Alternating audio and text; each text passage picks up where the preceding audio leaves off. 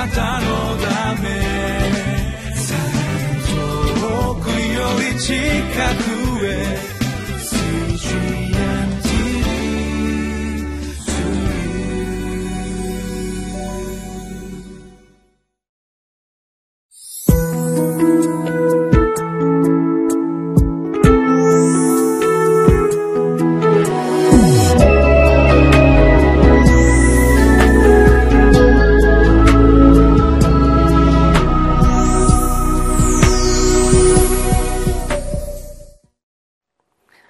イマネル堺キリスト教会の津田聡樹と申します。今日は9月4日今月の最初の日曜日です、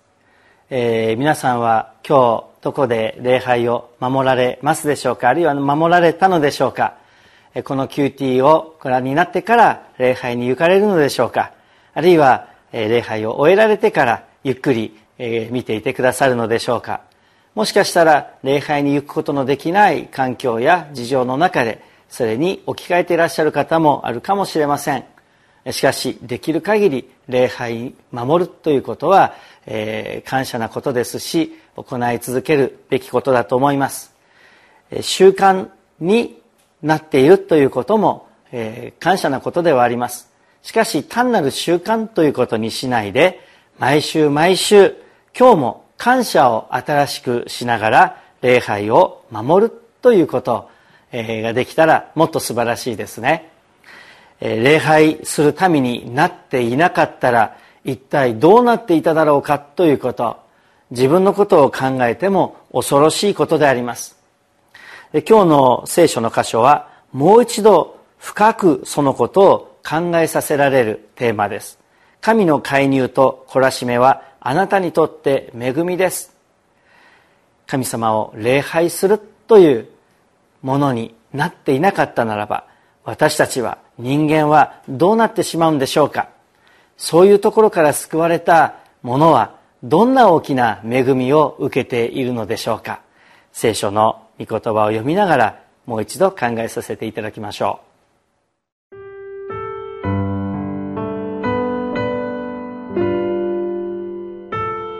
ローマ人への手紙一章26節から32節こういうわけで神は彼らを恥ずべき情欲に引き渡されました。すなわち女は自然の用を不自然なものに変え、同じように男も女の自然な用を捨てて男同士で情欲に燃え、男が男と恥ずべきことを行うようになり、こうしてその誤りに対する当然の報いを自分の身に受けているのです。また、彼らが神を知ろうとしたがらないので、神は彼らを良くない思いに引き渡され、そのため彼らはしてはならないことをするようになりました。彼らはあらゆる不義と悪とむさぼりと悪意とに満ちたもの、妬みと殺意と争いと欺きと悪巧みとでいっぱいになったもの、陰口を言う者、そしる者、神を憎む者、人を人と思わぬ者、高ぶる者、体現相互する者、悪事を企む者、親に逆らう者、わきまえのない者、約束を破る者、情け知らずの者、慈愛のない者です。彼らはそのようなことを行えば死罪にあたるという神の定めを知っていながら、それを行っているだけでなく、それを行う者に心から同意しているのです。昨日も少し触れましたけれども、ローマ人への手紙の、えー、このローマの町またローマの治めていた時代そこにはローマの富あるいはローマの平和と言われるような緩やかな表面的には平和と言われるような時代が流れていました。アッシリア帝国バビロン帝国メディア・ペルシャ帝国ギリシア帝国そしてローマ帝国と次々と世界史が塗り替えられるような征服の戦争が長い間止んだのがローマの時代です。力強く治めていました。そういうローマの平和という時代があったからこそ定められた時不思議な平和の時だからこそイエス様が来られそして、えー、福音の種がまかれ福音書が書かれそしてまとめられていくということもなされたということもできます。えけれどもこの平和と富の時に力とまた権力をしっかりと確定した皇帝たちはこの前のところのように心の赴くまま好き放題をするようになってきます。そして聖書では禁じられていることあるいは汚れていると言われて指摘されていること恥ずべきこととされていることを平気でするようになります。特に皇帝周辺の乱れを性的な宝珠というものそういったものは本当にひどいものとなっていました。為政者たちがそんな風になりますから国民たちも少なからず悪影響を受けてゆきます。そして裕福な者たちの間ではここに29節から書かれているようなさまざまな悪悪事悪いことを行っていくようになります。そういったことが平和の中に満ちていくようになってしまいます。日本においても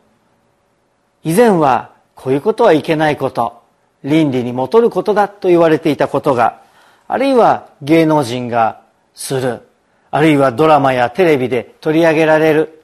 あるいはそのストーリーの中で当たり前になってくる流行になってしまうというようなことであっという間に悪い影響が世間を染めてしまうということ。私たちは何度も経験していると思います。そしてつい数十年前から不倫と言われるようなことがまた文化かあるいは当然のことのようになってしまったりあるいは法律では裁けないものになってしまっているということもまた事実であります。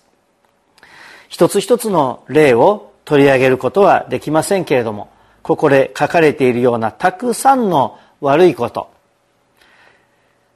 この夏ですね8月の前半ぐらい、えー、キャンプやあるいはキャンプを迎えたり自分が行ったりというような教会の営みの中で12週間えー、新聞を開けない日々がありましたけどそのほんの12週間の新聞をやっていませんけれどもめくるだけでああここに書いてあるような罪の数々があこれはここに当てはまるこれはここに当てはまるこれはこれに当てはまると枚挙のいとまがないでしょう。私たちの周りにもこれが満ちているのです。そしてそれらが32節にあるように彼らはそのようなことを行えば死罪に当たるという神の定めを知っていながらそれを行っているだけでなくそれを行う者に心から同意しているのですという状況。死罪に当たるということまであるいは緊急に考えていないかもしれませんけれども落ち着いて考えてみればこれは悪いことだよなと分かるようなこと誰でも分かるようなこと流れだからあるいは得するからやりたいから自分だけしなかったら損するからというような安易なことで簡単に染まっていってしまう。あるいは自分でそれらをしなくても見て見ぬふりをしていたら同罪ですよということが言われている。そうだとしたならばこの時代に私自身も心から同意するというつもりはなくてもそれらをもし見て見ぬふりをして流していたならば私もその彼らの罪を負うことになるのではないかという警戒を御言葉から与えられます。どうぞこのようなローマの教会が置かれていた環境によく似た私たちの時代と環境の中で目を開いて福音ということをしっかりと考えるものであらせていただきたいと思います。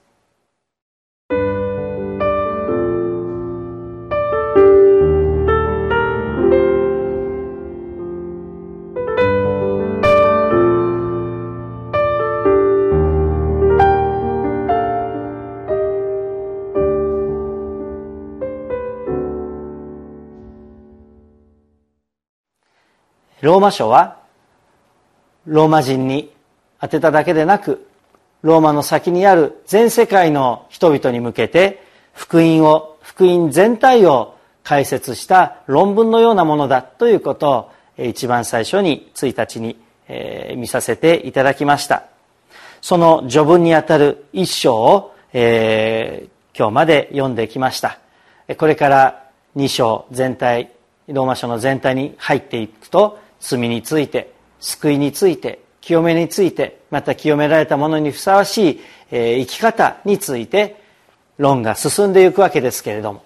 この一章においては福音をこれから知っていくんだけれどもこれから語っていくんだけれどもその福音を知ることよりもあるいは福音について何かを整理するという以前にさあこの福音を身に当てはめることまた世界にあるいは隣に伝えていかなければならない福音伝えていくんだ。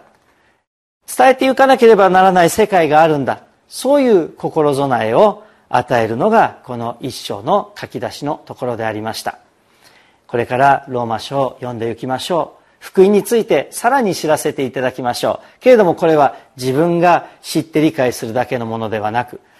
伝えるためのものなんだ。伝えなければ滅んでしまう世界が人々がいるのだということを心に留めながらさらに読み進めていきましょう。一言お祈りします。天の神様滅ぶべき私たちに救いの道を開きまた救いへと導いてくださった神様がこんな滅びに向かっている時代と世界の中でこんな私にも救いを与えてくださった。その恵みが私たちがこの滅びゆく世界にこの福音を伝えるために召されているのだという事実に深く立ち福音をよく知りまた福音をよく伝えることができるものに私たちをならせてください。聖書の御言葉によって私たちをなお生かし整えまた導いてください。主イエス様のお名前によって感謝してお祈りいたします。アーメン。